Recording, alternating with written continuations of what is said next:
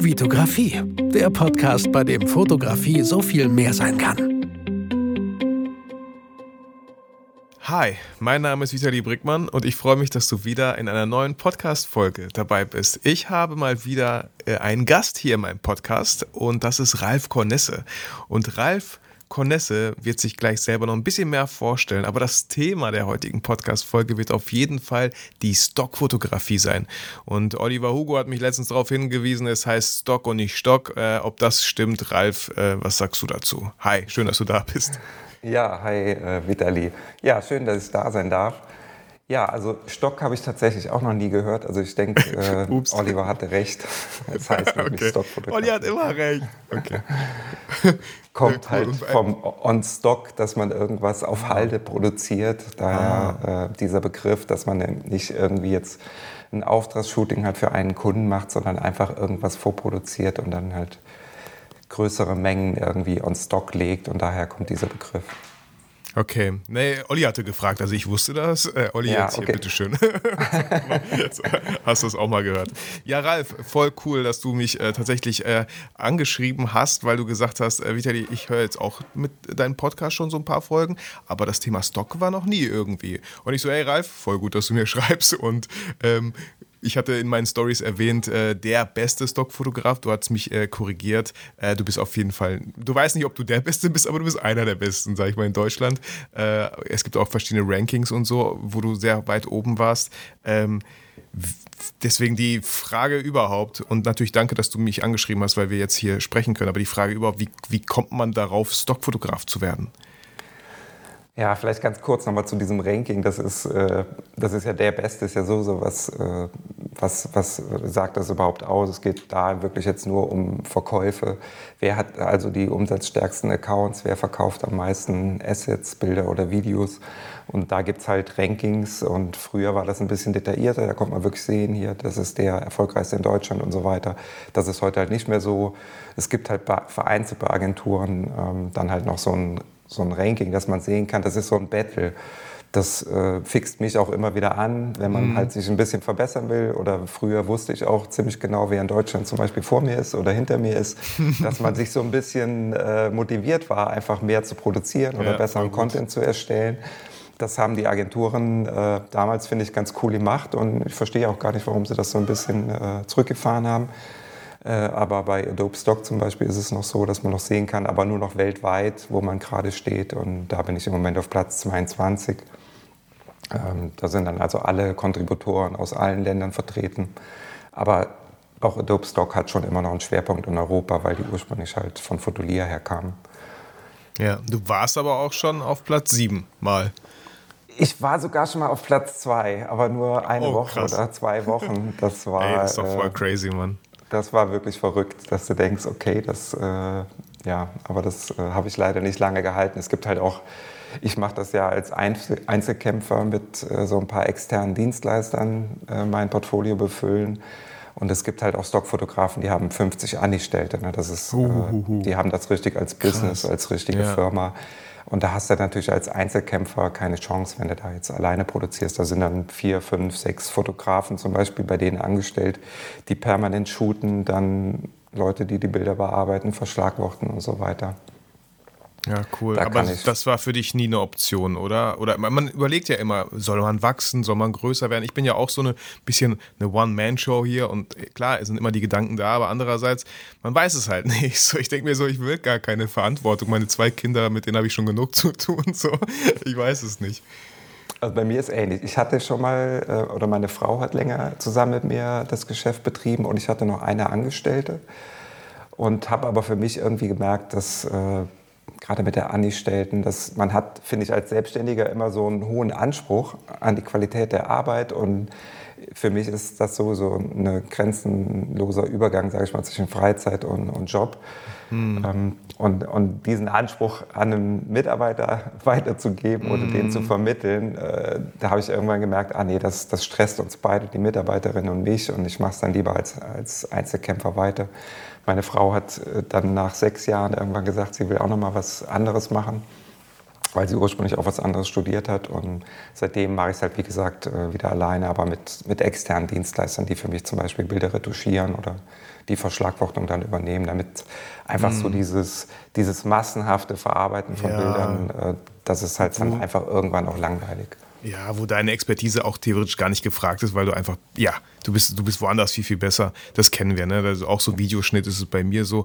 Ja, manche Sachen mache ich sehr gerne, andere Sachen sind so, die müssen einfach geschnitten werden. Äh, das macht jetzt, kann jetzt eigentlich auch ganz gut jemand anders machen. Das muss nicht ich unbedingt machen. Ähm, was ich voll schön fand, den Gedanken, man kennt den, aber ich finde, das ist immer trotzdem irgendwie schwierig sich immer dessen bewusst zu werden. Du meinst Konkurrenzkampf, aber ein sehr, sehr positiver, ein sehr gesunder Konkurrenzkampf, der einen selber halt irgendwie pusht, besser zu werden. Und ähm, ich finde, das ist echt eine richtig schöne Motivation, um ähm, auch ein schöner Wettkampf. Wir lieben alle irgendwie so. Schon als Kinder mochten wir, wenn es eine kleine Challenge ist. Ja, wer, wer läuft die 100 Meter schneller in der eigenen Klasse oder so. Also hier nochmal so ein bisschen der Appell auch an alle Zuhörer, äh, zu gucken, wenn, wenn jemand einfach gut ist, nicht direkt denken, so, oh Mann, das schaffe ich nicht, sondern vielleicht, okay, vielleicht schafft man sich, weil derjenige viel zu gut ist, aber wenn man jemanden hat, der einem vor einem ist oder hinter einem, ja, so in der Nähe, kann man ja viel besser mit dem mithalten und sich da so ein bisschen challengen, anstatt, ja, zu, das zu, ist in der, in der Stockbranche tatsächlich auch, äh, ich will jetzt nicht sagen, das ist eine große Familie, aber es ist äh, eher so ein Miteinander. Man, hat, äh, man kennt halt die Leute, man kennt auch die Modelle der anderen Stockfotografen, man weiß genau, okay, das hier Bild ist von dem, man erkennt ja den Stil und so weiter. Und früher gab es ja auch jetzt vor Corona größere Events, wo man dann mal eingeladen wurde und Kollegen kennengelernt hat, zum Beispiel von Adobe mhm. zur Fotokina oder so. Da haben die regelmäßig dann auch äh, was zum Thema Stock veranstaltet. Und das war dann schon immer nett, sich mit denen mal auszutauschen und auch über die Probleme oder Erfolge zu sprechen, sich so ein bisschen auszutauschen. Und das ist in der Branche, wo ich jetzt unterwegs bin, also tatsächlich sehr entspannt. Also eigentlich ein ganz schöner Umgang miteinander. Ja, das hört sich richtig gut an. Ähm, ich glaube, wir haben die erste Frage noch gar nicht beantwortet, wie du zur Stockfotografie gekommen bist. Also du kannst gerne ein bisschen ausholen, wie du generell zur Fotografie gekommen bist, frage ich gerne meine ganzen Gäste. Ähm, und dann vielleicht, wie man darauf kommt, Stockfotografie zu malen. Ich könnte jetzt so provokant sagen, ja, hast du keine Aufträge bekommen? Und dann gedacht, ja, ich produziere einfach vor oder was? Kein Bock zu warten, bis hier irgendjemand anruft und irgendwas will oder was? Und da würde ich jetzt sagen, ja, genau so war es und dann wir fertig. nee, so war es nicht. Aber ein bisschen vielleicht. Ja. Also ganz kurz, ich bin ja schon ein bisschen älter, 49. Äh, ich mache jetzt eine sehr kurze Zusammenfassung. Mit Fotografieren habe ich tatsächlich erst im Studium angefangen, weil eine Freundin von mir sich irgendwann eine alte Spiegelreflexkamera gekauft hat und ich zum ersten Mal damals so ein Fotoapparat überhaupt in der Hand hatte. Und da hat irgendwas äh, in mir, hat das irgendwie ausgelöst. Ich habe eigentlich medizinische Informatik studiert ähm, danach dann auch noch in der Unternehmensberatung gearbeitet für Investmentbanking, also ganz was anderes gemacht. Aber ab dem Moment, wo ich diese Kamera in der Hand hatte, hat mich die Fotografie eigentlich gepackt, so als, als Hobby, ne? klassischer Hobbyfotograf. Hatte damals auch noch Dunkelkammer und dann Mittelformat, äh, alles noch mit Film, also nicht digital. Und bin aber immer dran geblieben und hatte aber bei der Informatik immer so das Gefühl, ja, das ist okay, aber Spaß macht es mir eigentlich nicht wirklich. Und ähm, irgendwann hatte ich einfach keine Lust mehr und habe gesagt, komm, jetzt probiere ich es einfach mal. Und ich war damals wirklich, ja, vielleicht ein besserer Hobbyfotograf und habe einfach gesagt, komm, ich mache mich jetzt damit selbstständig. Mhm. Ich wollte es unbedingt machen. Äh, mir war eigentlich fast auch egal, was ich fotografiere. Ich habe am Anfang alles gemacht, wie viele halt, Porträts, äh, Babyshootings, Hochzeiten und so weiter. Habe dann aber schnell gemerkt, dass in der Eifel, wo ich damals lebte, da gab es halt eine Lücke in der gewerblichen Fotografie und habe mich dann halt äh, Richtung Werbung halt spezialisiert, weil hier gab es kaum ähm, Fotografen, die halt das irgendwie abbildeten, halt Fotos mhm. für Firmen zu machen. Es gab halt nur so diese klassischen, klassischen Porträtstudios. Aber in der Eifel ist es halt so, du hast da eine bestimmte Anzahl an Kunden, auch größere Kunden gibt es hier, aber das, sag ich mal, das, die kannst du an einer Hand abzählen. Ne? Das ist dann halt ein großer Tofu-Hersteller, der war damals mein Kunde, ein Türenberg, der Sprudel und so weiter. Ne? Das sind so die mhm. größten Unternehmen hier und du kommst dann doch an deine Grenze. Und das war so der Punkt, als ich mich dann ein bisschen umgeguckt habe, was könnte ich denn noch machen und habe dann auch Stock entdeckt. Mir haben damals eigentlich schon alle gesagt, ah, der Markt ist am Ende, also man kann damit kein Geld verdienen, ähm, die Mit Preise Stock. sind im Keller mit Stock, genau. Ich war damals auch in so einem Fotoclub, da waren auch schon zwei, drei andere äh, Fotografen, die auch Stock machten und, und damit eigentlich gar keine positiven Erfahrungen gemacht hatten. Unheimlich viel Arbeit und, und wenig Ertrag. Und ich habe mich dann aber trotzdem drauf eingelassen und ja, hatte am Anfang irgendwie dann, da hast du am Anfang mal so 10 Euro oder 15 Euro im Monat und hatte aber nach einem Jahr so ein, so ein Schlüsselerlebnis, das habe ich auch schon öfter erzählt. Wir hatten damals kleine Kinder und ich hatte hier einen großen Kunden, der hat immer super viel Stress gemacht. Wenn's, das waren immer so Terminsachen. Ich musste unheimlich schnell arbeiten, schnell retuschieren und dann die äh, Ergebnisse damals auf DVD noch schnell vorbeibringen. Und ich war mit meiner Frau zu der Zeit dann das erste Mal, äh, waren die Kinder bei meinen Eltern. Ähm, jetzt habe ich, doch, genau, da habe ich die DVD, hatte ich vorher in der Firma abgegeben. Und wir waren als erstes Mal jetzt in London. Und die haben irgendwie die DVD verschlammt und riefen dann ständig bei mir an. Und ich hatte ja das erste Mal wirklich frei mit meiner Frau. Wir wollten eine gute Zeit erleben. Und ständig rief der Kunde an. Und zur gleichen Zeit habe ich äh, mit Stock an dem Tag 150 Euro verdient. Das war für mich so ein Aha-Erlebnis, da ich dachte, okay, auf der einen Seite habe ich so viel Ärger mit dem Kunden, auf der anderen Seite so ein passives Einkommen. Und da habe ich damals dann meine Kunden angeschrieben, habe gesagt, ab jetzt setze ich nur noch auf Stock. Wir haben eine relativ große Halle gebaut, wie so eine Art kleines Möbelhaus kann man sich das vorstellen, wo wir so verschiedene Kulissenzimmer hatten. Eine Bäckerei, eine Schule, ein Krankenhauszimmer, äh, Büros, eine Küche, alles Mögliche, was man sich so vorstellen kann, was man so braucht im Stockbereich und habe dann da richtig angefangen, industriell zu produzieren. Und das war dann auch die Zeit, wo ich dann kurz mal auf Platz zwei war. Da, da haben wir einfach wirklich Massen an Bildern. Da habe ich teilweise im Monat 1000 Bilder produziert. Äh, Das war dann wirklich so ein bisschen Fließbandarbeit auch, ne? aber sehr erfolgreich. Ja. Ja, ja, cool, wenn man genau weiß. Und ich meine, du hast auch sehr viel investiert. Ne? Sowas wird auch nicht einfach so äh, mit Styropor gebaut, was ihr da für Setups hattet und so. Äh, ist ja auch eine große Investition, ne? bis die sich erstmal wieder einspielt. Ne? Dann ja, muss man halt vielleicht ein bisschen Gas geben. Ähm, Ralf, du, du meintest, ja, so 150 Euro am, am Tag. Ähm, wie viele Bilder hast du da online? Und ich weiß nicht, du musst mir nicht eine konkrete Nummer geben, aber natürlich interessiert mich das ja total, weil es ja auch äh, vielleicht auch für den einen oder anderen von mir aus motivierend sein kann. Ähm, bimmelt da ständig dein Handy, weil du ständig äh, jede Minute irgendwie ein Bild verkaufst oder so? Also das habe ich ausgestellt. Das könnte man aktivieren, dass man da benachrichtigt wird, aber ich verkaufe am Tag, kannst du sagen, zwischen 600 und 700 Bildern. Das ist also schon, da wird das Handy relativ oft klingeln. Ja, krass. Ähm, und ich habe mittlerweile äh, 48.000, 49.000 Bilder ungefähr in den Agenturen. Ich habe jetzt nicht überall dieselben. Ich liefere ja auch verschiedene Agenturen, aber in der größten Agentur, äh, Adobe, habe ich im Moment 48.000. Ja. Voll gut. Und äh, ganz kurz, seit wann machst du das? Also wann hast du angefangen, dieses Studio zu bauen und bis heute? Ich habe mich selbstständig gemacht mit äh, vor 15 Jahren, äh, habe dann zwei Jahre Normalfotografie, was ich eben gesagt habe, also nur äh, Auftragsarbeiten gemacht. Und vor 13 Jahren habe ich dann den Schritt gemacht, äh, quasi nur noch Stock zu machen. Mache aber jetzt auch seit äh, über zwei Jahren oder fast drei Jahren auch wieder Auftragsarbeiten. Also ich bin wieder ein bisschen auch weg von der Stock-Geschichte, also von der ausschließlichen Stock-Geschichte. Mache also jetzt auch wieder Auftragsgeschichten. Also rein Stock kannst du sagen, mache ich seit 13 Jahren. Ja, verrückt. Also wow, so viele Bilder zu haben und dann auch täglich zu verkaufen, äh, macht man nicht von heute auf morgen. Also das wollte ich damit einfach nur nochmal klarstellen. Das ist einfach sehr viel Zeit äh, und auch sehr viel Arbeit einfach super, ja.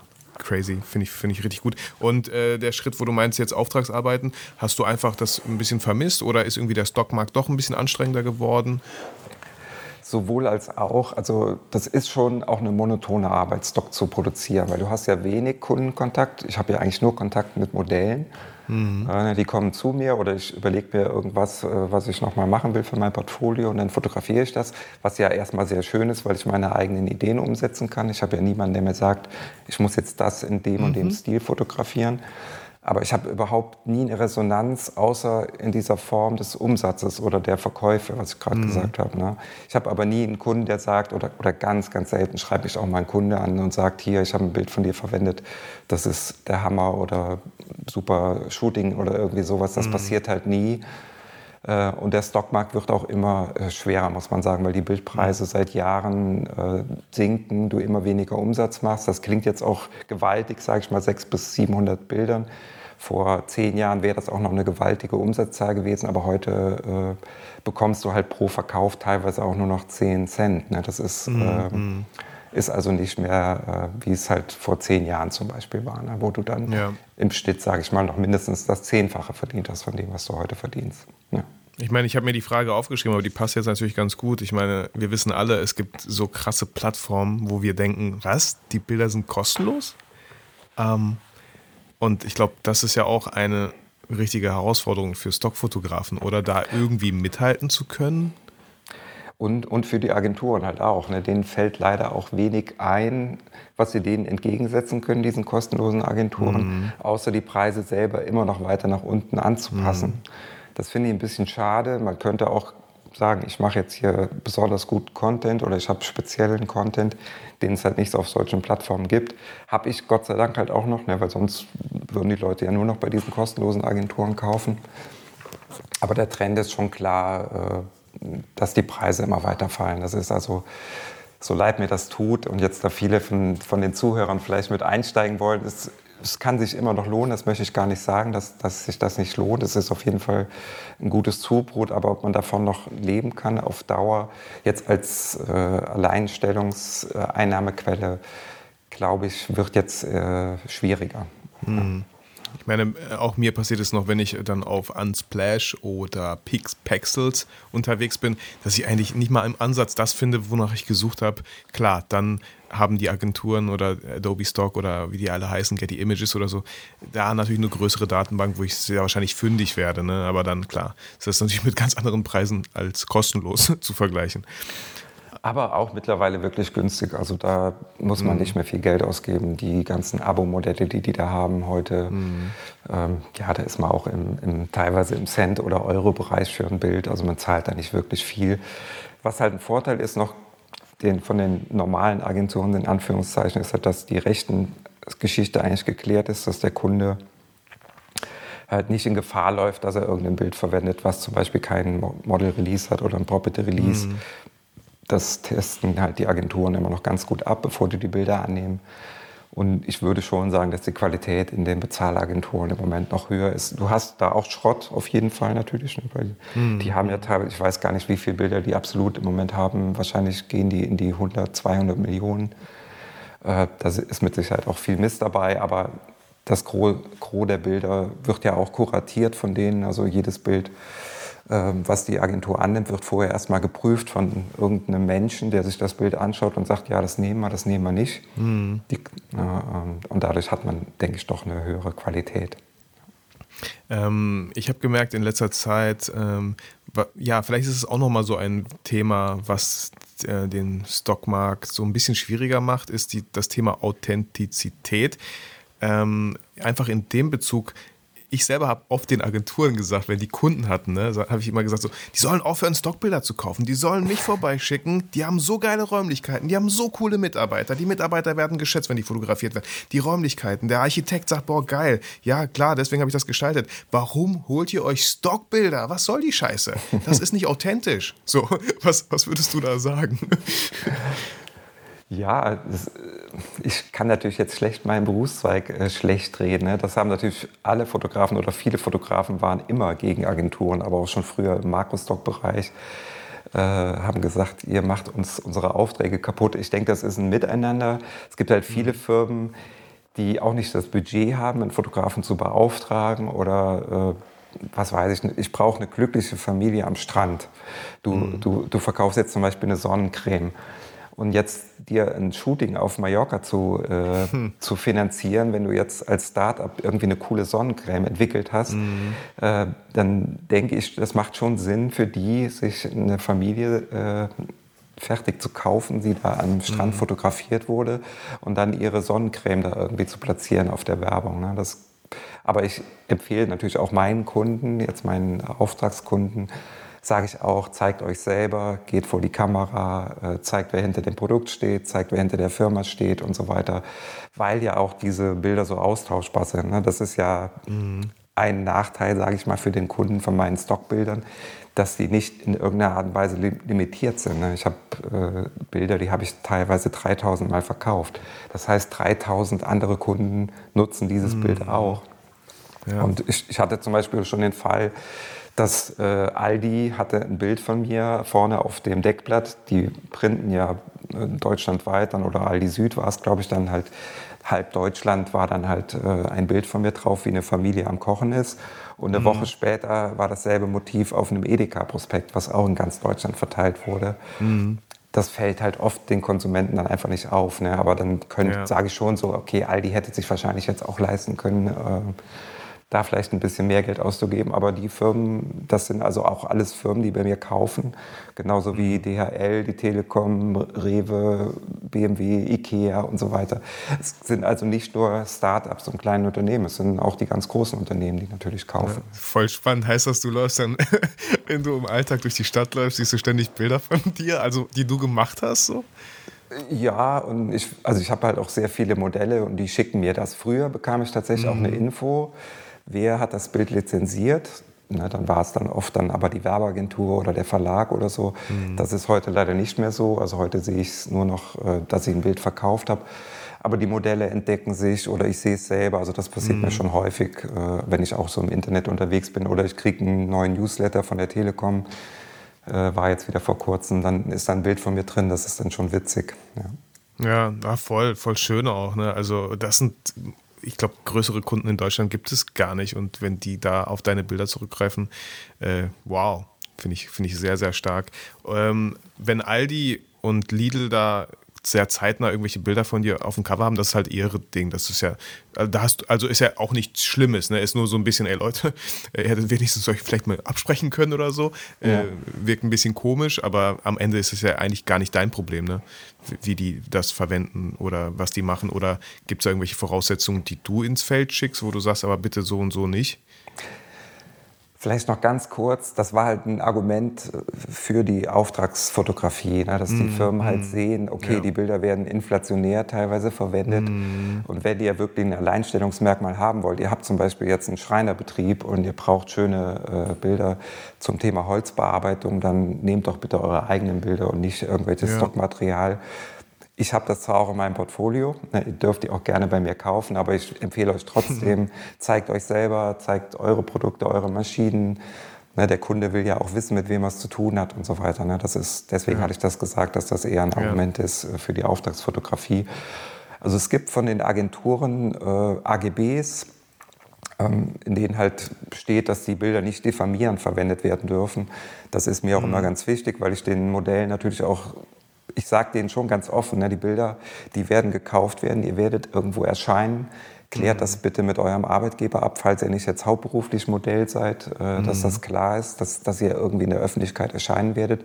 Aber sie dürfen zum Beispiel nicht im politischen Kontext oder in einem sexuellen Kontext oder irgendwie diffamierend verwendet werden. Mhm. Was weiß ich, ich habe Krebs oder irgendwie sowas. Ne? Das sind so Verwendungen. Äh, Mhm. Das passiert aber auch ab und an, kann ich vielleicht auch mal sagen. Das ist so eine der Schattenseiten in der Stockfotografie auch, mhm. dass natürlich alles, was irgendwie verfügbar ist, wird auch mal äh, falsch verwendet ne, oder illegal verwendet. Ne. Da gehe ich dann aber immer gegen vor oder die Agentur.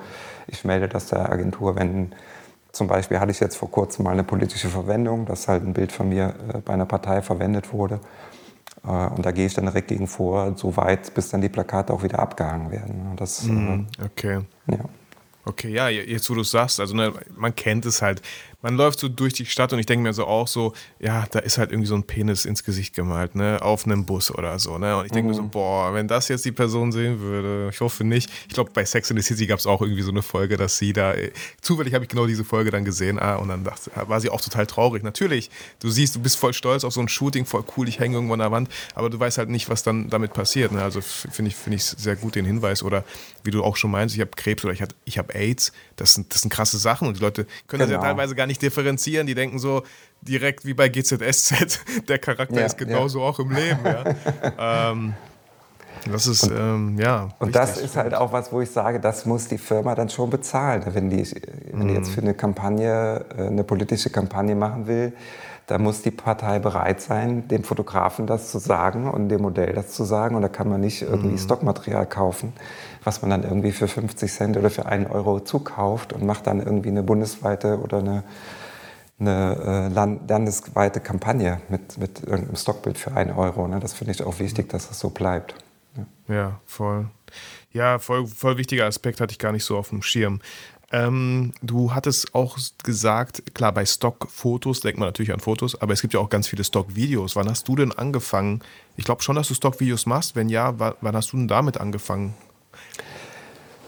Äh, so mit dem Erscheinen der 5D Mark II, wie so viele wahrscheinlich, äh, ich hatte damals äh, auch Kunden, die schon Videos von mir wollten und bin halt mit der Mark II damals von Ken dann eingestiegen in diesen Videomarkt, weil man auf einmal so cinematische Bilder irgendwie ja, liefern voll. konnte.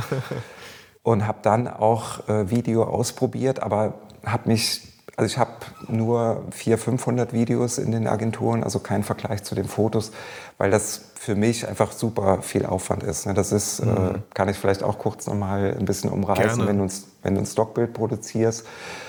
Da muss jedes Logo wegretuschiert werden. Da darf nichts zu erkennen sein. Wenn da, äh, du brauchst ja von jeder Person, die auf dem Bild ist, brauchst du ein Release von den Gebäuden, die zu erkennen sind. Wenn sie jetzt wirklich architektonisch zu erkennen sind, brauchst du ein Property Release. Mhm. Du brauchst von Gegenständen, von Autos, von Motorrädern, Fahrrädern und so weiter, von einer Tasche, von einem Gürtel, brauchst du theoretisch ein Property Release. Also ich versuche die Shootings immer so ähm, vorzubereiten, dass ich möglichst wenig Nachbearbeitung habe, was jetzt mhm. Logos und so weiter angeht. Aber im Videobereich weißt du selber, mittlerweile sind zwar die, äh, die äh, Schnittsoftware ist relativ gut, auch was so Framing und äh, Tracking angeht. Mhm. Aber ähm, das ist trotzdem so viel Aufwand, wenn du ein Logo von einer Person, die jetzt in die Kamera lacht und zum Beispiel auf die Kamera zugeht und die hat noch irgendwie ein ein Lacoste-Logo oder so auf dem Shirt ja, oder irgendwas so. oder ein Gürtel oder hat noch Schuhe an von Adidas und du musst die Streifen da irgendwie wegmachen im Boah, Video. Das, das kannst du sagen, das geht nicht genau. Und du musst dann so viel vorbereiten und bist so eingeschränkt und hast auch auch dadurch, dass die Modelle meistens halt keine Schauspieler sind, so wie du, sage ich jetzt mal, sondern, äh, sondern halt meistens ganz gut funktionieren vor der Fotokamera, da mhm. wählst du ja dann auch aus, aber es ist schon was anderes zu Schauspielern, wenn du dann dieselben Situationen auch nochmal wirklich spielen musst. Ja, ja, Kontinuität einfach, auch dann, ne? Mhm. Ja, du hast einfach ähm. viel, viel weniger äh, Output aus so einem Shooting. Und da habe ich irgendwann gesagt, äh, ich konzentriere mich auf Fotos, mache auch ab und zu Video, aber Schwerpunkt ist äh, Foto. Im Auftragsbereich äh, mache ich jetzt mehr Video als Foto. Ja. Ähm, ja, also das mit dem Video ist halt auch wieder ein Argument für mich, wo ich den Unternehmen dann sage. Äh, und wenn ihr schon mich als Fotografen bucht, ja, wir können auch Video machen, weil Video authentischer geht es nicht. Man würde da nichts da hin und her retuschieren, weil es einfach viel zu viel Arbeit ist. Aber so ein Foto kann man alles immer schön und so schnell hier retuschieren und äh, ne, so, dass es perfekt aussieht. Aber Authentizität, das ist das Thema. Äh, ja. Video ist so wichtig, das wirkt nochmal viel authentischer, weil man dann nicht alles wegretuschiert. Äh, ja, einfach wegen der Zeit und Kosten und so. Und diese Art der Werbung ist so wertvoll. Ich mache im Moment mache ich hier für so eine Wirtschaftsförderung in, unser, in unserem Kreis mache ich so Workshops für Unternehmer, in denen ich so, so berate für Content-Erstellung, Social Media und sowas. Mhm, cool. Und da sage ich auch, ne, macht Videos von euch, erzählt eure Geschichte, warum. Ich war letzte Woche hatte ich so ein Individualtraining in so einer Seifenmanufaktur. Da habe ich gesagt, ihr habt so ein geiles Produkt und die erzählen mir was vom Seifensieden mhm. und so weiter. Ne? Und die mhm. treten aber nicht vor die Kamera, die zeigen nur ihr Produkt. Das mhm. machen sie sehr schön, haben sie schön designt und alles, aber sie, und dann reden sie mit mir und eine halbe Stunde lang merkst du, siehst so ihr Feuer in den Augen, dann weißt du, wie Voll. sie für Seifen machen brennen, sind auch beides Quereinsteiger.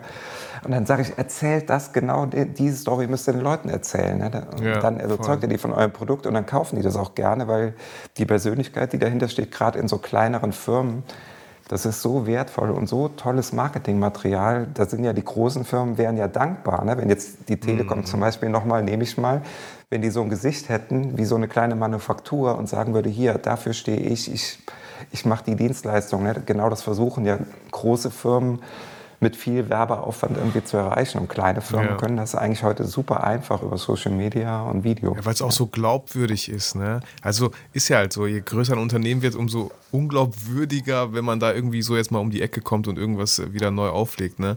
Ähm, Ja.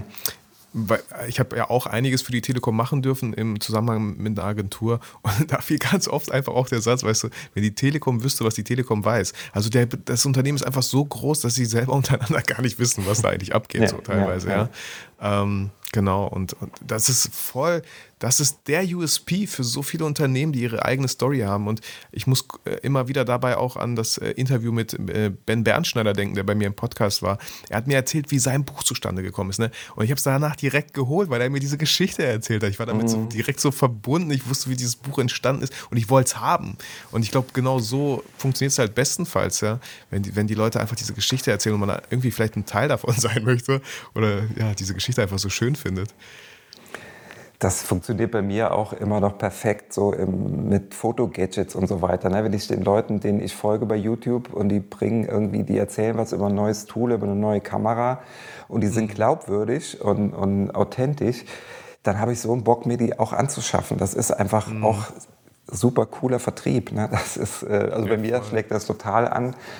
Ein Freund von mir, ähm, der sagt immer, er, er fällt nicht auf Instagram-Werbung rein, aber er erzählt mir ständig, dass er das wieder jetzt gemacht hat und das gemacht hat, weil er das irgendwie so geil fand, was die da gesagt Ja. haben. Also es, es funktioniert.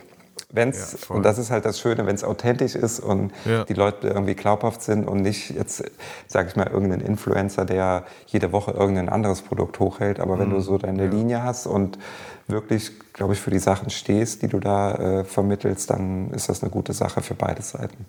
Ja, Ralf, ich weiß gar nicht, äh, wie lange du mir folgst. Ich habe einmal in der Story, ich habe den größten Influencer-Fail mit meiner Frau entdeckt. Äh, das war auch so Werbung auf Instagram. Und da war ein Mädel und die hat gesagt, hey Leute, weil ihr so oft schon gefragt habt, warum es bei mir in der Wohnung so gut riecht, das sind die Räucherstäbchen, die ich nutze von dieser Firma. Und wir Ja. so, hm? Woher sollen die wissen, wie es bei dir in der Wohnung riecht? So, Mhm. was für ein Fail, so, das geht gar nicht. Ich, also ich kann mir nicht vorstellen, dass einfach alle bei ihr in der Wohnung waren. Ich, vielleicht hat sie einen Workshop, ein Riesen-Event vorher gemacht, aber das war in Corona-Zeit. Also ich glaube nicht. Ähm, also da hat jemand nicht weit genug gedacht. Also Leute, auch ihr, wenn ihr irgendwelche Anfragen kriegt und man kriegt ja relativ schnell Anfragen, wenn man irgendwo auch sichtbar ist, bitte macht nur Werbung für Sachen, die ihr wirklich cool findet. Ich kriege natürlich oft immer allein schon über YouTube-Kanal immer wieder, ey, wieder, wir haben das und das und ich so, ah, würde ich nie nutzen. Nee, nutze ich nicht. Nee, ne? ich habe ne, mal eine Festplatte bekommen, dachte, ja, komm, schick rüber. Ne? Ich, hör, ich bin jetzt auch vorsichtig, was hier, hier rüber schicken, weil ich muss ja auch alles wieder zurückschicken. Mhm. Dann die Festplatte, als ich die ausgepackt habe, ich hatte das Gefühl, die bricht gleich durch. Und ich so, beim besten Willen, Leute, ich habe dir noch geschrieben, ich kann dieses, niemals würde ich so eine Festplatte. Meine Daten sind mir sowas von wichtig. Ähm, ihr könnt den Schrott gerne wieder haben. so, also da würde ich nie irgendwas draufpacken. Also da, ja, einfach aufpassen. Ich, ich, ich glaube, das, das lernen die Konsumenten auch, weil es ja einfach so inflationär im Moment passiert, die Werbung, der man ist ja umgeben. Und ich glaube, dass die Nutzer das schon ganz gut äh, mittlerweile erkennen können, ob jemand da authentisch ist. Und Hm. sie folgen ja auch bestimmten Leuten aus gewissen Gründen. Und, und wenn einer das jetzt übertreibt, glaube ich, wird dem auch wieder äh, defolgt. Also dann, dann folgt man dem halt nicht mehr. Und äh, Ja. ja. ich glaube schon, dass, dass gerade jetzt auch so die Jüngeren, die noch mehr äh, mit dem Social Media aufwachsen, dass die da äh, hoffentlich bessere Antennen noch entwickeln als wir vielleicht die oder ich, ich bin ja noch ein bisschen älter als du, Ja. äh, der da vielleicht noch eher drauf anspringt. Ja. Ja, voll. Man fühlt sich halt auch ein bisschen geschmeichelt, wenn man angefragt wird, ne? irgendwas Ja, testen natürlich. zu dürfen. Und man darf es. Mhm. natürlich kostenlos behalten und solche Sachen, ja klar. Ähm, Ralf, wie sieht bei dir eigentlich ähm, ja, so ein Arbeitsalltag dann aus? Wenn wir jetzt, ich weiß, du hast jetzt Auftragsarbeiten, aber die können wir ja ein bisschen, also da könnte ich mir gut vorstellen, aber jetzt, wenn man so ein Stockfotograf, 100% Vollzeit-Stockfotograf ist, wie sieht da so, ein, so, eine, so eine ganze Woche aus oder so ein Monat? Ähm, Also relativ geregelt. Ich bin, glaube ich, auch deswegen relativ erfolgreich geworden, weil ich sehr strukturiert arbeite. Ähm, Das hieß bei mir dann jetzt zu der reinen Stockzeit immer ein Shooting pro Woche Minimum. Äh, dann muss ja erstmal alles organisiert werden, welches Thema, so eine Art Moodboard erstellen, eine mhm. Ideenliste, äh, eine Shootingliste, dann die Modelle anschreiben, wer hat Zeit, wo macht man das Shooting. Wenn man es jetzt nicht im eigenen Studio macht, muss die Location organisiert werden. Ist also relativ viel Vorarbeit zu machen. Ähm, wo findet das Ganze dann statt? Das eigentliche Shooting habe ich früher bis zu acht Stunden fotografiert. Das mache ich heute nicht mehr. Also heute mache ich in der mhm. Regel nur noch vier Stunden Shootings weil ich merke selber, ich bin nach vier Stunden platt, die Modelle sind meistens platt. Ich wollte gerade sagen, ne? Oh, acht Stunden ist echt crazy. Äh, ja. Aber das war damals halt, in, als ich diese große ja. Halle hatte, ne, da, da kam, ich ja. lebe ja auf dem Land, äh, da kamen die Modelle dann aus Köln oder aus Aachen genau. und so weiter, aus den Städten und da musste ich das auch meistens dann den ganzen Tag bezahlen und dann, dann mhm. wurden, kamen die halt ins Krankenhauszimmer, die kamen in die Bäckerei, die kamen in die Schule. Mhm immer wieder andere Klamotten angezogen und so weiter. Da habe ich dann ja, schon versucht, toll. möglichst viel Output äh, zu generieren. Das mache ich aber heute alles nicht mehr so, also nicht mehr so industriell. Äh, ja, so ein Shooting dauert dann vier Stunden, ist meistens sehr spaßig. Die Leute, die es noch nie gemacht haben, sind nachher eigentlich mhm. immer ziemlich entspannt, mussten viel lachen, weil ich meistens doch eher so positiven Content mache. Ne? Das ist, ja, ist nochmal cool. halt Werbung, ist meistens ja eher ein bisschen positiv. Mhm. Ja, dann ist der Shooting-Tag vorbei, dann Bilder sichern, ähm, auswählen. Das dauert bei mir ungefähr genauso lange wie das Shooting, kannst du sagen, wenn ich jetzt vier Stunden fotografiere. Mhm, genau, ähm, mache ich auch eigentlich immer so. Genau. Guter Richtwert ne, für viele Leute, genau, die ja. beruflich fotografieren. Solange wie man shootet, solange sitzt man auf jeden Fall mindestens, würde ich eher sagen, mindestens in der Postproduktion. Ne? Kommt vielleicht noch auf ein paar Korrekturen an, die, wenn man Auftragsshootings hat oder so. Ne? Mhm. Nee, das ist bei mir viel. Bei mir ist das nur die Auswahl der Bilder, die dauert bei mir so lange. Also mhm. ich, ich fotografiere vier Stunden und dann wähle ich auch ungefähr vier Stunden lang aus, ah, welche okay. Bilder ich jetzt nehme. Weil da muss ich immer so abwägen. Ne? Was, mhm. wenn, wenn du der Agentur zu viele Bilder schickst aus einem Shooting, dann äh, lehnen sie viele ab. Aber du willst natürlich, wenn jetzt ein Modell einmal nach links schaut, lachend, einmal schaut es in die Kamera, ist eine ganz andere Bildaussage.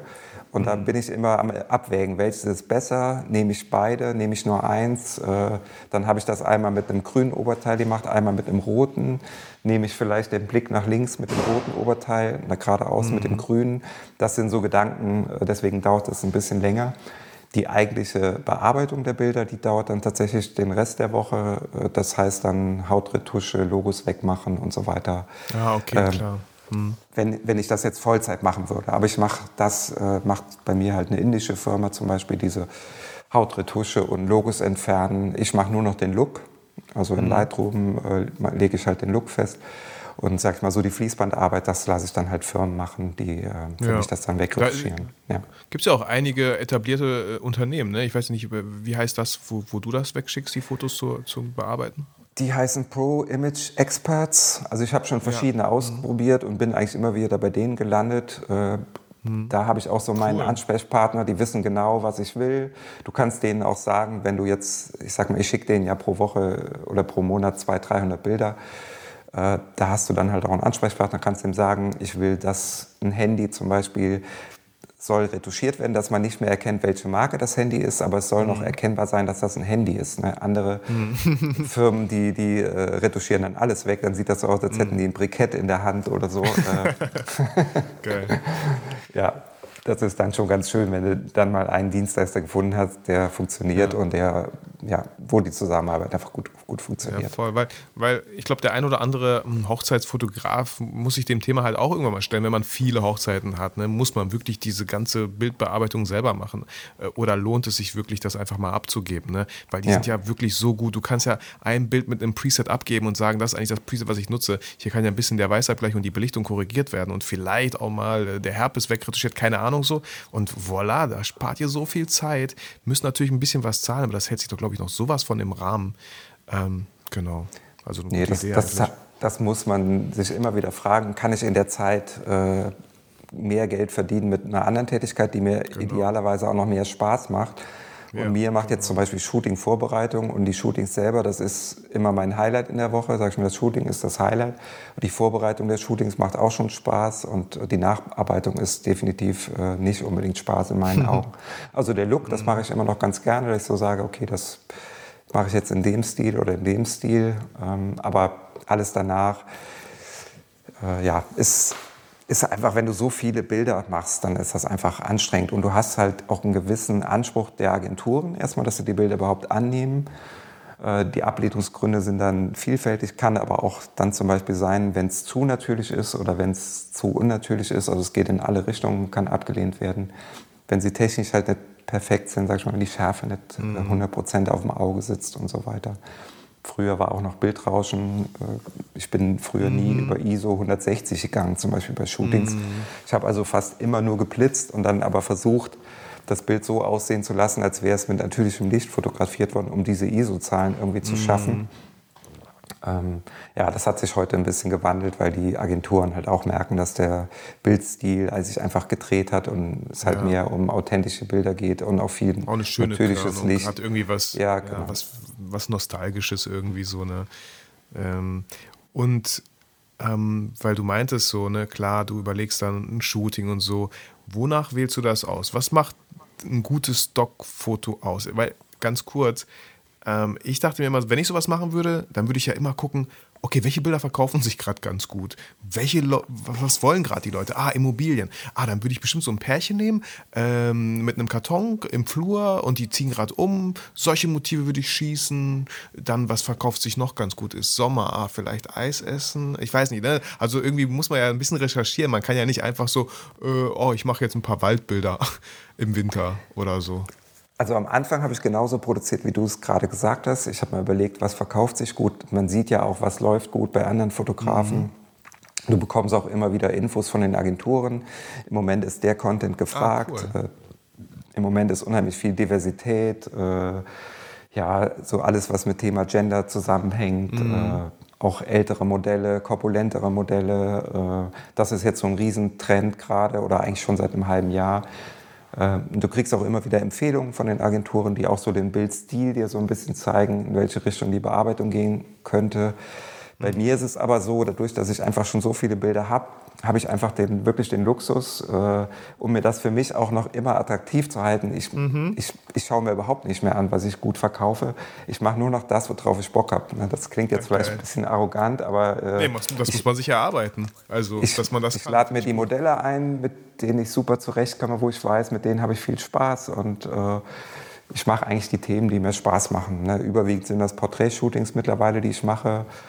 Ähm, ziehe mit Leuten oft, wenn ich zum Beispiel jetzt äh, vor zwei Wochen war ich wieder in Leipzig, dann, ähm, dann gehe ich einfach mit dem Modell, mache so einen Stadtspaziergang durch die Stadt und mache einfach so Lifestyle-Bilder in der Stadt, hm. äh, bearbeite die nachher dann äh, und lade sie hoch. Und, und, meistens funktioniert das auch. Also es ist, äh, hm. ich mache gar keinen, gar keinen saisonalen Content. Andere Fotografen, die machen jetzt zum Beispiel nur Thema Ostern, Mhm. Äh, jetzt Muttertag und so weiter. Und das ist ja was, was ich noch nie gemacht habe, weil es mir einfach nicht gefällt so mhm. diesen saisonalen Content mit, mit Blumen und Osterhasen und viel dekorieren. Das ist einfach nicht mein Stil. Ich, ja, ich mache eher ein bisschen nüchternere, ja, können die Leute sich vielleicht mal anschauen, was ich mache. Viele sagen mir auch, viele meiner Kunden sagen auch, ah, ich habe direkt erkannt, das ist ein Kontrastwerkstattbild. Das ja, ist cool. ein bisschen clean und man kann es auch noch ein bisschen bearbeiten. Also ich übertreibe es jetzt auch nicht mit der Bearbeitung. Mhm. Ja, man, man erkennt, glaube ich, wenn ein Bild von mir ist. Was, was ich immer so prägnant finde bei Stockbildern, irgendwie im Allgemeinen, da gibt es immer diesen Flair, links oder rechts oben in der Ecke. Der, der, der sieht irgendwie richtig cool aus. Äh, und der ist ja wahrscheinlich drüber gelegt. Weißt du irgendwie den Background, wie, wie kommt das zustande, dass sowas irgendwie gut ankommt? Ich weiß nicht, ob du es noch besser beschreiben kannst, damit die Hörer wissen, was ich meine. Aber wenn ich bei der Sparkasse Geld abhebe, dann sehe ich oft Bilder, wo rechts oben, man weiß, klar, da ist irgendwie die Sonne, aber da ist noch irgendwie so ein, so ein schöner roter Flairschein. Also gar nicht so ein Lens-Flair fast so, sondern irgendwie so, wie, wie, wie einmal draufgestempelt mit einer Deckraft. so. Ja, das kannst du ja relativ einfach machen. Also ich, ich mache das tatsächlich, ich habe es mal gemacht, aber auch nur ein halbes Jahr, als das so aufkam und habe dann ja. irgendwie gedacht, weil meistens, oder was heißt meistens, viele Kunden bearbeiten meine Bilder noch weiter. Das sind ja oft auch Agenturen. Ne? Wenn die Telekom jetzt zum mhm. Beispiel ein Bild lizenziert, da ist ja immer noch eine Agentur dazwischen, die die Bilder dann auch fertig mhm. macht für die Werbung. Und ich glaube, im Moment äh, ist das eigentlich kein Trend mehr. Deswegen wundert mich das, dass du das sagst. Aber äh, vielleicht nutzt die Sparkasse das noch. Vielleicht sind die äh, ja. auch noch ein bisschen. Also ich würde aber auch sagen, vor einem halben Jahr habe ich das öfter gesehen. Ne? Ist ja, ja, schon auch ein bisschen her. Hm, Oder wenn einem das mal auffällt, ne, dann, dann sieht man das halt auch öfter. Ne? ja, genau. Das, das machst du ja einfach über, äh, ich habe auch so Flair-Vorlagen, die kannst du dir fertig kaufen. Flair von links oben, diverse mhm. Lens äh, gab es auch mal von einer größeren Bildagentur aus Amerika, gab es mal so ein Package. Dann legst du die einfach als Ebene in Photoshop drüber, ich glaube mhm. mit negativ multiplizieren und dann machst du die Deckkraft ja. noch ein bisschen es nutzt sich natürlich schnell ab. Das ist wie jeder Effekt, ne? wenn du irgendwas übertreibst oder inflationär einsetzt. Deswegen würde ich das jetzt auch eher sparsam machen. Vielleicht, um es zu unterstützen, aber nicht, um ein Bild jetzt irgendwie zu retten, was, mhm. äh, was ja, schlecht genau. ist. Ja. ja, interessant. Ähm. Vielleicht so dieser sunny, moody Look, dass das doch schon immer jetzt noch für Frühling oder Sonne, so nach dem Winter vielleicht jetzt wieder so ein Bild dann genommen wird weil es genau so die Hoffnung der Leute irgendwie weckt, ah, jetzt kommt der Sommer wieder mhm. und so weiter, ja. dass man das dann noch äh, verstärkt irgendwie einsetzt. Ja, kann auch sein, dass, dass, bei der Sparkasse zum Beispiel, es war ja auch ganz gut wegen dem Branding, ne? die sind ja halt rot und es war ja. halt so, schon so ein bisschen rötlicher, ne? passte irgendwie ganz gut, glaube ich, dann nochmal rein so. Ähm, Du hast gesagt, äh, du lädst auch Models und so natürlich ein und so. Und wir haben ja auch kurz gequatscht. Ähm, wir hatten ja auch beide schon mal dasselbe Model vor der Kamera. Ne? Das war die Jessie. Äh, klar, genau. kommt hier bei mir aus Bielefeld. Ähm, mit der ich übrigens auch tatsächlich heute shoote. Das war gar nicht abgesprochen. Sie hat mich gestern noch angeschrieben, spontan hätte sie irgendwie heute Zeit. So. Ähm, ich so, Wetterpass. Ich so, ja, ey, why not so? Ähm, Genau, also. Äh, dann, dann bestell ihr liebe Grüße. Das war tatsächlich über dich. Mach weil ich. ich äh, ach so, weil, ach, ich, cool. äh, weil ich, weil du von ihr irgendwie erzählt hast in irgendeinem Podcast oder ich hatte die Bilder von ihr gesehen, von dem Shooting von dir. Und da dachte ich direkt, ach, das ist ein, auch ein gutes Stockmodel. Ja. Und ähm, ja, und dann dachte ich, okay, Bielefeld ist jetzt wirklich nicht bei mir um die Ecke, aber halt auf dem Weg nach Leipzig kann ich das irgendwie mal verbinden, dass wir da ein cool. Shooting mal machen. Ja, so ich meine, ich muss ja immer gucken, wo kriege ich die Modelle her. Ne? Ich mhm. brauche ja auch immer mal wieder frische Gesichter. Ich habe auch Modelle, mit denen ich teilweise einmal im Monat äh, geshootet habe, über Jahre. Ne? Dann hast du aber auch eine Einseitigkeit in deinem Portfolio. Mhm. Dann hast du irgendwie 3000 Bilder auf einmal mit einem Modell. Da musst du immer so ein bisschen aufpassen, dass du auch auch da eine Diversität hast, ne? weil es ist ja auch mal ein ja. anderer Typ gefragt. Heute ist vielleicht rothaarig total in und, und äh, dann wieder brünett oder kurze Haare, wenn ich jetzt von Frauen ausgehe dann hast du mal wieder einen ganz anderen Typ, der und dann ist es natürlich gut, wenn du nicht immer nur in einem Stil produzierst, sondern einfach auch viele Modelle hast. Ja, ich voll. bin mittlerweile, ich habe so eine Kartei, kannst du sagen, von 250 Leuten, mit denen ich schon zusammengearbeitet habe und wo ich sage, okay, mit denen würde ich auch immer wieder gerne zusammenarbeiten. Und je nachdem, was ich für Themen habe, äh, schreibe ich die dann halt an. Ne? Und manchmal suche ich aber halt oder entdecke ich auch noch jemanden. Ich hatte auch über Krolop und Gerst zum Beispiel, die kennen ja wahrscheinlich auch einige über deren YouTube-Channel, die haben auch mal ein Modell äh, geshootet, einfach weil sie irgendein Kamera-Review hatten. Und da habe ich gedacht, mhm. okay, das ist ein cooles Stockmodel. Und dann habe ich, äh, hab ich sie angeschrieben und dann den Kontakt zum Modell hergestellt und dann auch mit ihr geshootet. Ja. ja. Ach cool. Ja, bei Jessie hat auch letztens ein Kumpel von mir gesagt, er mag die Bilder total von Jessie, die ich gemacht habe. Sie hat sowas wie, ja, das Mädel von nebenan, also gar nicht, also ja, so ja. im positiven Sinne, so voll, voll charmant, so und ja, kann ich, kann ich mir richtig gut vorstellen. Das, das ist, ist, vielleicht jetzt, hoffentlich kommt das bei Jessie nicht negativ an. Ja, ja, genau. Weil die, weil die Stockmodelle, die dürfen nicht zu hübsch sein. Ne, ich meine, die mhm, Jessie ist ja mhm. sehr hübsch, aber es muss, ja. es muss so eine so eine Schönheit, sage ich mal, sein. Eine schöne, hübsche Genau. Auch dass Frauen auch nicht direkt so ein Konkurrenzdenken haben und denken, oh, die ist so, so weit weg von mir, sondern dass man sagt, ja. ah ja, die, die sieht einfach ja. nett und freundlich und hübsch aus, aber auch noch sympathisch. Und das ist ein erfolgreiches Stockmodel. Es darf aber nicht so ich meine, Claudia Schiffer habe ich jetzt noch nie fotografiert, äh, aber das ist jetzt für mich so ein Supermodel gewesen, wo man sagt, die, mhm. die hat ja auch diese Mode-Fashion-Attitude immer gehabt.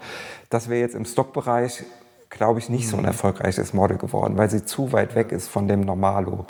Ne? Also heute Voll. sind ja auch Typen gefragt. Also gerade bei Männern kannst du heute auch wirklich äh, dickbäuchige, glatzköpfige Männer um die 50 nehmen und da ein cooles Werbeshooting mitmachen. Die, die werden ja. auch erfolgreich sein. Also du hast ja nicht mehr so diesen Stereotyp von dem hübschen Male-Model, äh, aber bei Frauen genau das Gleiche. Ne? Das ist, aber du musst einfach ähm, sowohl bei Männern und Frauen gut ankommen, dann wirst, bist du ein gutes Stockmodel.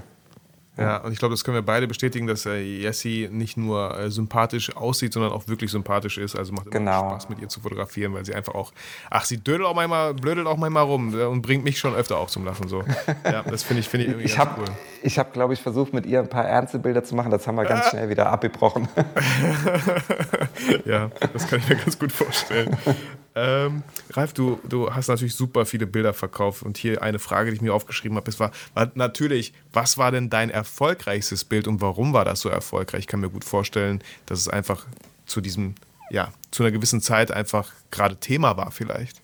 Das, ja, das, nee, das, das ist so schwer. Das ist manchmal, Ah, okay. äh, das, das, ich, ich lade ja aus jedem Shooting, kannst du sagen, ungefähr 100 Bilder hoch. Und welches Bild aus diesem Shooting erfolgreich wird, ist meines äh, Erachtens, ich habe das jetzt aber wissenschaftlich noch nicht untersucht, hängt mehr mit Glück zusammen. Mhm. Weißt du, da, da, du fotografierst jetzt irgendein Modell und die telefoniert zum Beispiel. Und gerade sucht jemand ein Bild mit Mhm. einer telefonierenden Frau. Und du hast das genau in dem Moment äh, eingestellt. Und äh, die Agentur will auch immer wieder neuen Content zeigen. Und jetzt gibt jemand den Suchbegriff ein, Frau Smartphone zum Beispiel. Und dann wird genau in dem Fall mein Bild angezeigt. Und der Kunde kauft es, weil es gut ist und weil die Frau gerade telefoniert. So, da hat das Bild einen Verkauf. Jetzt will der Nächste, vielleicht sucht jetzt auch noch eine Frau mit Büro und Telefon. Und dann denkt der Algorithmus, okay, das hier Bild habe ich einem angezeigt, das wurde einmal verkauft, das scheint gut zu sein, das zeige ich dem Nächsten jetzt auch an. Und dann wird das dem auch angezeigt. Dann kauft er das auch, weil das Bild gut ist und weil, weil es dem entspricht, was er sucht. Und dann hat das Bild zwei Ansichten, zwei Verkäufe und dann denkt der Algorithmus, so denke ich jetzt, denkt der Algorithmus, äh, der wird natürlich auch immer wieder geändert. Äh, ja, dann zeige ich das jetzt immer den Leuten an, wenn die eine telefonierende Frau im Büro suchen. Und so wird ein Bild zum Bestseller. Das hat nichts unbedingt damit zu tun, äh, dass das Bild jetzt viel besser ist als die 99 anderen Bilder, die ich in dem Shooting gemacht habe. Aber ich müsste theoretisch eigentlich nur drei, vier Bilder pro Shooting machen, weil es werden sich nur drei, vier Bilder aus dem Shooting wirklich gut verkaufen. Das ist vielleicht auch noch eine Information für die, für die Leute, die es gerne mal ausprobieren wollen. Man darf sich da nicht so schnell äh, entmutigen lassen, wenn da irgendwas irgendwie gar nichts läuft. Äh, Das ist oft halt auch einfach Zufall. Das hat nichts mit der Qualität zu tun. Das ist auch viel auch noch Verschlagworten. Ne? Also die werden ja, da haben wir jetzt noch gar nicht drüber gesprochen, die Bilder werden auch noch auf Englisch verschlagwortet. Die bekommen bis zu 50 Begriffe pro Bild. Möglichst unterschiedlich. Also wenn ich zwei ähnliche Bilder habe, werden die unterschiedlich verschlagwortet. Obwohl das schwer ist, wenn die jetzt das Gleiche beschreiben. Ja, damit sie halt eine größere Reichweite haben, ne? damit sie Ähnliche gefunden Bilder, werden. Ne? Die müssen ja erstmal angezeigt werden und die, die meisten Kunden oder Agenturen lassen ja nicht visuell suchen, sondern textuell. Und das musst du natürlich, deswegen ist die Verschlagwortung ist mindestens genauso wichtig wie das Bild. Ja, das muss einem immer klar sein. Genau wie im Film ist der Ton mindestens genauso wichtig äh, wie das Bild. So ist es in Stockfotografie auch. Das Verschlagworten ist genauso wichtig wie das Bild selber oder das Video selber. Ja. Voll, Sachen werden halt immer gesucht, ne? Und dass man sich da auch irgendwie so, vielleicht muss, das muss man, glaube ich, auch üben. Oder man muss ja auch selber einfach beobachten, ja. Was gibt man eigentlich an, wenn man Leute sucht? Ne? Ich habe letztens auch irgendwie, das ist mir aufgefallen bei Stockfotos, ich habe jemanden gesucht, der ähm, zu viel lernt und schon Kopfschmerzen hat. Ähm, und dann auch irgendwie, weiß ich nicht, äh, St Studentin, Kopfschmerzen oder so, ja, Ja, habe ich ja. eingegeben. Und das lustige, psychologische Effekt, ich hatte am Ende voll die Kopfschmerzen, weil ich einfach zu viele Leute mir angeschaut habe, die Kopfschmerzen hatten. Ich fühlte mich danach so, wie, ich, wie die auf den Bildern. Ähm, auch da vielleicht voll gut, wenn du positive Stockbilder machst, dass man sich da eigentlich eher positiv fühlt. Das finde ich schon mal ganz gut. Ähm, du hast gerade schon so ein bisschen äh, gesagt, so für Leute, die damit anfangen möchten. Ähm, wenn es Leute gibt, die das gerne mal ausprobieren wollen würden, was, was wäre denn so ein, so ein einfacher Einstieg? Welche Motive wären vielleicht jetzt irgendwie passend? Ähm, und, und welche technischen Voraussetzungen sollte man da auf jeden Fall irgendwie mitnehmen? Weil egal wie geil es am Ende ist, wenn es irgendwie eine bestimmte Anzahl an Megapixeln hat, nicht hat, nicht hat, dann kann ich mir gut vorstellen, es ist direkt raus oder so. Oder eine Unschärfe, nur eine leichte vielleicht. Also man sollte technisch, denke ich mal, wissen, was man macht. äh, Das einfach sein Handwerk so ein bisschen beherrschen, wie, wie in jedem Bereich, wenn man da Bilder einreichen will. Ansonsten, wenn man heute oder eh, es spielt Kamera und so weiter, spielt keine Rolle, Objektiv spielt keine Rolle. Ich würde jedem empfehlen, nicht mit Landschaften oder mit irgendwelchen Natursachen einzusteigen, weil da die Ablehnquote so immens hoch ist. Da gibt es einfach nicht so viel Bedarf. Ich würde immer empfehlen, auf jeden Fall mit People-Fotografie anzufangen. Ähm, ja, da hat man eine viel geringere Ablehnquote und sich auch am Anfang nicht entmutigen lassen, wenn man mal Ablehnungen hat. Das ist ganz normal. Ähm, das, das passiert äh, einfach gerade am Anfang, weil man noch gar nicht genau weiß, was will die Agentur eigentlich. Die Agentur kommuniziert quasi über Ablehnungen mit den Fotografen. Ne? Die sagen, okay, gib mir weniger von dem, gib mir mehr von dem. Ähm, so würde ich das dann sehen. Und wenn man zehn Bilder einreicht und es wird nur eins angenommen, dann weißt du genau, was die Agentur von dir sehen will. Und die schreiben aber auch dazu, zum Beispiel, wenn es ein technisches Problem hat, äh, dann musst du dich nochmal kritisch hinterfragen, ist da irgendwas total ausgefressen? Äh, habe ich da irgendwelche chromatischen Aberrationen drin, mhm. ähm, also starke Bildverfärbung bei so, bei so starken Kontrastunterschieden. Ist die Schärfe nicht perfekt? Äh, ist die Bildaussage komplett unsinnig? Man sieht gar nicht, was ist eigentlich die Aussage mhm. von dem Bild. Hat man auch manchmal, da ist zwar eine Person drauf, aber auch noch so vieles anderes, dass man gar nicht weiß, was, wofür soll das Bild eigentlich verwendet werden. Also, also auch hier wahrscheinlich äh, weniger ist wahrscheinlich viel, viel mehr, wenn man sich wirklich auf eine Sache konzentriert. Und auch genau. generell, auch, ähm, ich meine, ich bin auch People-Fotograf, würde ich auf jeden Fall sagen, so, ähm, ich finde es so einfach, sehr schlichte Hintergründe zu nehmen, wo wenig Ablenkung ist, wo nicht die Straße und die Baustelle noch ist. Klar, solche Bilder sind manchmal auch ganz cool, vor allem wenn man unter einer Brooklyn Bridge shootet, aber ist da einfach auch wieder so, wo, wo, wo, was ist das Wesentliche hier an dem Bild? Und, und sich halt vorher zu überlegen, so wie du gerade gesagt hast, du hast ein Bild gesucht zu einer Studentin, die Kopfschmerzen hat. Und wenn man als Doc-Fotograf so vorgeht und sagt, ich, ich fotografiere mit Suchbegriffen im Hintergrund, mhm. welcher potenzielle Kunde könnte dieses Bild brauchen, so musst du eigentlich arbeiten. Ne? Du musst mhm. sagen, okay, äh, zum Beispiel lasse ich mein Modell, oder jetzt von der, vor zwei Wochen, äh, da waren wir vor der Unibibliothek und dann habe ich gesagt, komm, geh mal hier zu dem Fahrradständer und äh, schließ mal das Fahrrad auf und zu. Das war noch eine ganz witzige Situation, weil dann war das Modell da an dem Fahrradschloss natürlich ohne Schlüssel. Das tat ja nur so, als wäre es ihr Fahrrad. In dem Moment kam der Besitzer von dem Fahrrad dann zu uns. Natürlich, aber, aber der war total gelöst. Ja, der war super nett und hat sich total gefreut. Aber natürlich, der wahrscheinlich schon so 100 Fahrräder. oh Mann. Ja, cool. Ich habe mir eins ausgesucht, wo halt wenig Logos und Aufkleber drauf war. Das war so, mhm. so ein cooles City-Bike. Aber der war total happy, als ich ihm dann gesagt habe, ah, das hier ist für Werbung und so. Da war er dann total, äh, total froh, dass wir sein Fahrrad ausgewählt haben. Also er war wirklich sehr nett. Aber guck mal, ne, ich höre das ja auch schon raus. Ne, so ein Shooting macht einfach unglaublich viel Spaß und ähm, das ist auch immer das, was ich sage. Deswegen liebe ich es auch, einfach Menschen zu fotografieren. So. Und jetzt nicht Landschaften. Landschaften würde ich vielleicht fotografieren, wenn ich einfach eine Ruhe haben möchte, eine Stille, wenn ich einfach mal ne, so. Äh, aber ja, Shooting mit Menschen. Ich sage immer, da geht es gar nicht um die Bilder am Ende. Bei Stockfotografen natürlich schon, aber es geht einfach um die Leute, die man kennenlernt, um die Erfahrung, die man macht, um die Zeit, die man gemeinsam verbringt. Äh, das finde ich immer irgendwie ganz schön, wenn man Menschen fotografiert. Aber so sehe ich es bei mir auch. Ne? Das ist, wie du wie es gerade gesagt hast, schöner hätte ich es nicht sagen können. Und die Bilder, die nachher rauskommen, das äh, stelle ich im Moment in die Agenturen ein. Ne? Das ist für mich jetzt halt aber auch der Luxus, weil ich so ein großes Portfolio habe. Aber die laufen auch. Ne? Das sind äh, auch Bilder, die sich verkaufen. Ne? Auch wenn du jetzt nur eine mhm. lachende äh, Person vor einem unifarbenen Hintergrund hast, aber da ist die Stimmung gut, sie ist super entspannt. Äh, man merkt einfach auch, dass die Leute auf beiden Seiten Spaß hatten. Das merken auch die Kunden bei den Bildern. Ja. Ähm, mir stellt sich gerade die Frage, Ralf, wenn ich so durch mein Portfolio gehen würde und das Gefühl hätte, so, ich würde jetzt nur mit einem Stockfokus da so rangehen und denken, so, ich glaube, das ist ein gutes Stockfoto, das ist ein gutes Stockfoto. Was wäre denn so die erste Plattform, wo man das mal ausprobieren könnte? Natürlich müsste man die Models dann, glaube ich, auch fragen. Ne? Man bräuchte auf jeden Fall irgendwie so auch einen Release-Vertrag, dass man das darf. Und ich müsste wahrscheinlich bei den Bildern darauf achten, okay, was sieht man hier eigentlich alles? Oh, da ist eine Volvic-Flasche oder oh, das ist das Adidas-Logo, wie du schon meintest. Ja. Ähm, kann, man da, kann man da sehr krass auf die Schnauze fallen und richtig viel Scheiße bauen, wenn man da zu naiv dran geht?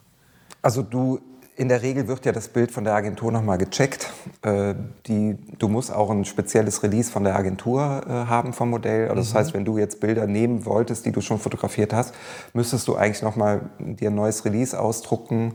Da muss auch zum Beispiel noch ein Zeuge unterschreiben bei dem Model Release, der dann dabei war mhm. bei dem Shooting-Tag. Das ist relativ streng geregelt, damit es halt keinen Missbrauch gibt. Ja, und das mit den, mit den Property-Releasen, sprich mit den Logos und so weiter, da, ist, da muss man einfach aufpassen. Ne? Da kann man so in Teufels Küche kommen und das wird direkt richtig teuer, wenn du mal mhm. verklagt wirst von irgendeinem Unternehmen wegen Rechteverletzung. Äh, das steht dann einfach in keinem Verhältnis. Also ich gehe oder die, die äh, Dienstleister, die das jetzt für mich machen, die gehen jedes Bild in, in der 100% Ansicht durch. Da wird mhm. sogar auf den Jeanshosen, da hast du ja oft diese kleinen Nieten, ne, diese Mini-Nieten. Mhm. Und wenn mhm. du jetzt eine Levi's Jeans hast oder so und da ist dann dieses Levi's-Logo drauf, da wird von jedem dieser Mini-Nieten wird dieses Levi's-Emblem äh, weggemacht. Mhm. So detailliert wird da retuschiert. Ja. Ne? Also, und das muss man einfach machen. Ne? Das, äh, das darf nicht erkennbar sein, von wem ist diese Hose. Ja, ja. krass.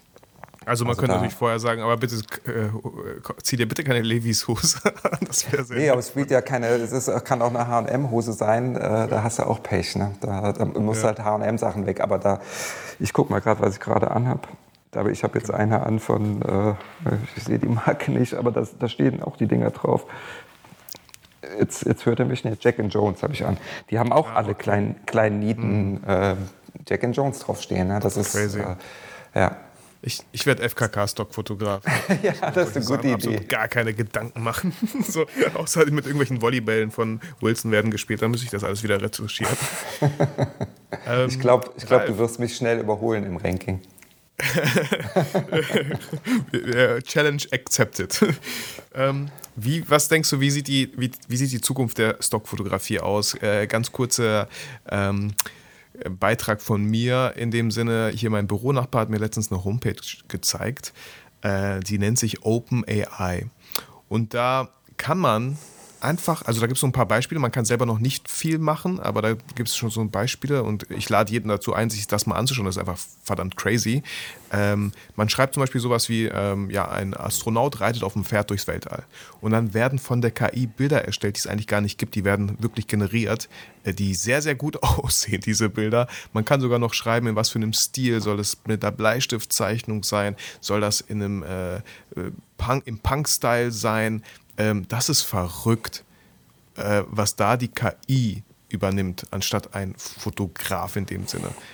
Hast du vor sowas, äh, hast du das auf dem Schirm? Hast du da irgendwie vorgesorgt oder lässt du dich davon überhaupt nicht beirren? Nee, das bereitet mir tatsächlich keine Bauchschmerzen. Das ist ja eher auch für die ganze Branche eigentlich dann interessant ne? oder könnte ein Problem werden, weil das ist, betrifft natürlich auch jedes Unternehmen. Könnte auch sagen, warum soll ich meine Bilder noch fotografieren lassen? Ich kann sie auch rendern lassen. Da gibt es ja auch zum Beispiel in der Automobilbranche Vielleicht ganz kurz noch, war das früher ja ganz normal, sage ich mal, dass dann man nach Kalifornien geflogen ist und so weiter und hat da ganz aufwendige Autoshootings gemacht. Heute sind das ja überwiegend Renderings, ne? die Bilder, die man so mhm. sieht von, von den Autos, die werden ja schon erstellt, bevor die die Autos überhaupt produziert sind. Und dann gibt es virtuelle Hintergründe, die, die, die, man sich kaufen kann. Dafür gibt es übrigens auch Agenturen, die nur 3D-Hintergründe verkaufen für solche Renderings. Äh, ach, der Markt ist immer im Wandel. Das ist jetzt so eine mhm. Nische. Äh, da, da mache ich mir jetzt tatsächlich keine Sorgen. Ne? Das, dass so die Preise immer weiterfallen, das ist halt schade, weil es äh, einfach schwieriger wird. Ich will meine Modelle natürlich auch gut bezahlen. Ne? Äh, mhm. dass, dass, dass man einfach dieses Business, äh, um dann eine gewisse Qualität auch zu erhalten, muss man als Kunde auch bereit sein, etwas dafür zu zahlen. Und man kann nicht erwarten, dass man zum Beispiel dann irgendwann nur noch 10 Cent äh, bekommt als Fotograf und, und soll davon halt sich selber und ein Modell und einen Dienstleister bezahlen. Das funktioniert einfach und nicht. Vielleicht mehr. noch ein Studio, ne? vielleicht noch eine genau, Location, genau, in der genau. man shootet oder so. Ne? Komm, ja. ja. Ja, verrückt. Ja, aber ich glaube auch, ne, das ist äh, alles, alles sehr spannend, was da gibt, aber wir wären immer noch bei Authentizität. Und das können ja. die Renderings glücklicherweise immer noch nicht übernehmen, wenn es wirklich um den Betrieb geht, der am besten Fotos von sich macht. Da bringt es auch ja. nicht, wenn er sagt, eine Holzwerkstatt gerendert bitte äh, mit, mit unserem Logo im Hintergrund oder so. Das ist ja völliger Quatsch. Ja, cool. Ralf, mega, mega spannend. Ähm, ich vielen, wollte vielen dir, Dank. Vitali, bevor ja, du jetzt hier gerne. zum Schluss kommst, ich wollte dir noch ein Kompliment machen, weil ich dich ja auch äh, angeschrieben habe wegen deinem Podcast. Ähm, ich habe oft Phasen gehabt in den 15 Jahren, wo ich dann so hinterfragt habe, okay, mache ich das noch weiter mit der Fotografie? Weil das, wenn du das so industriell machst wie ich, ne, dann äh, mhm. das ist dann halt auch wie ein Industriebetrieb. Ne? Ich bin dann jetzt auch von meiner Mini-Firma dann oft auch nur der Geschäftsführer und, und mache einfach nur so diese, das ist halt ein Ding, um Geld zu verdienen. Ne? Und diese Kreativität und diese Inspiration, warum fotografiere ich eigentlich, was du jetzt am Ende auch immer wieder sagst vom Podcast, ja.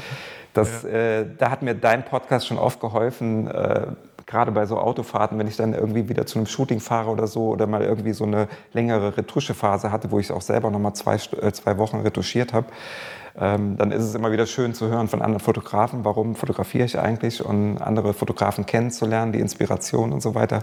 Wollte ich dir nur noch mal ein Kompliment machen, dass du das ja, sehr schön machst danke. und mich das immer wieder abholt und nach so einer Folge bin ich dann immer motiviert wieder äh, oder ich sehe einfach meinen Beruf, warum ich mich auch, ja, das war ja mein größtes Hobby, warum ich mich damals damit selbstständig gemacht mhm. habe, das äh, hilft mir dann halt immer wieder dabei, äh, mich daran zu erinnern und auch wieder neue Sachen zu entdecken, worauf ich Bock habe, selber wieder was auszuprobieren. Ja, vielen, vielen Dank, Ralf, dass du das auch teilst und mir tatsächlich auch mitteilst. Äh, ich, ich, freut mich sehr, ja. Ich bin leicht rot bestimmt geworden.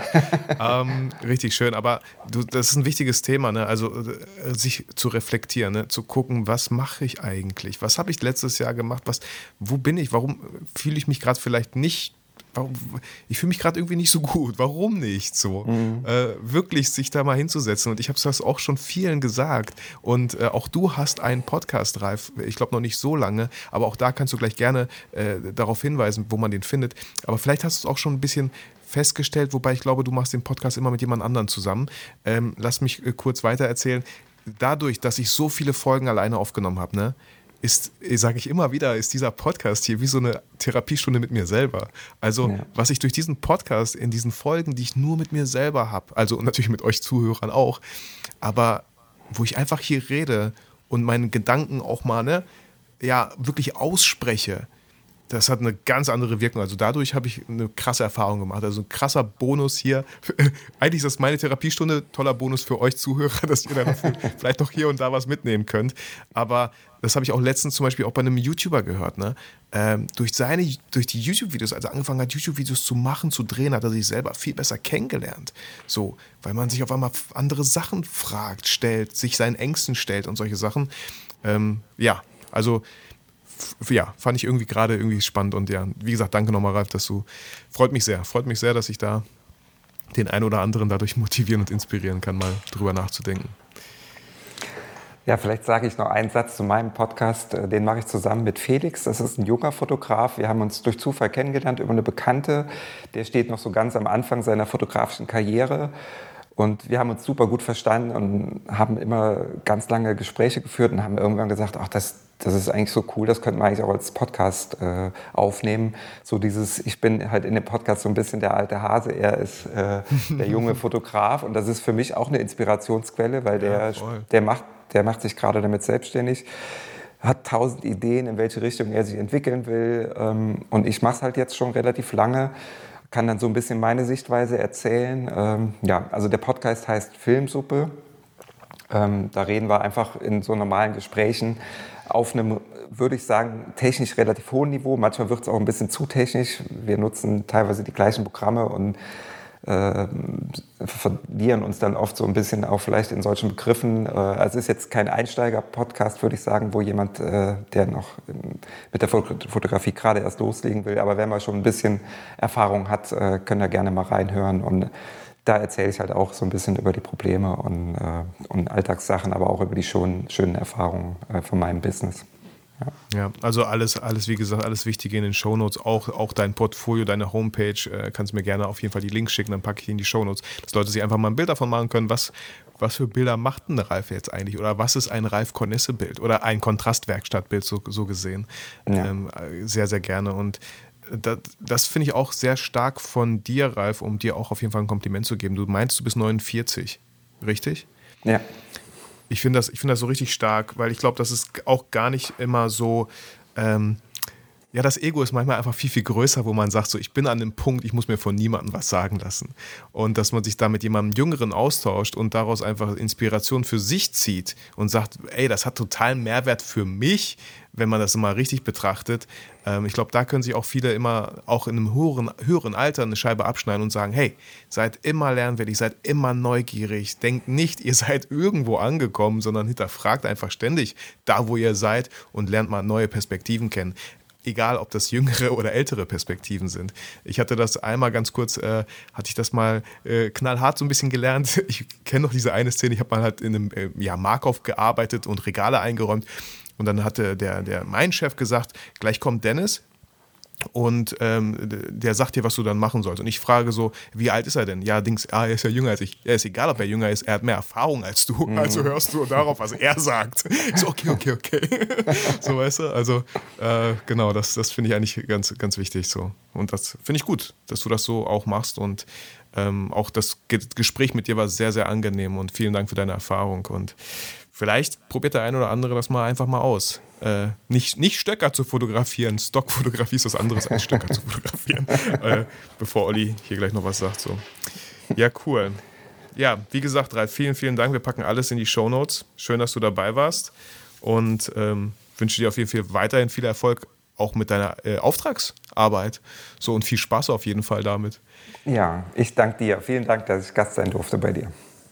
Ja, sehr gerne. Also auch hier äh, es lohnt sich einfach mal auch mal, ja, die, die Klappe aufzumachen, ja, wenn man äh, einfach mal jemanden anzuschreiben. Ich war sehr, sehr froh und sehr dankbar, dass du mich angeschrieben hast, weil das Thema finde ich wirklich spannend und dann auch noch mit jemandem, der da so eine krasse Erfahrung drin hat, sich austauschen zu dürfen. Vielen Dank, Ralf. Danke, dass du hier in meinem Podcast warst.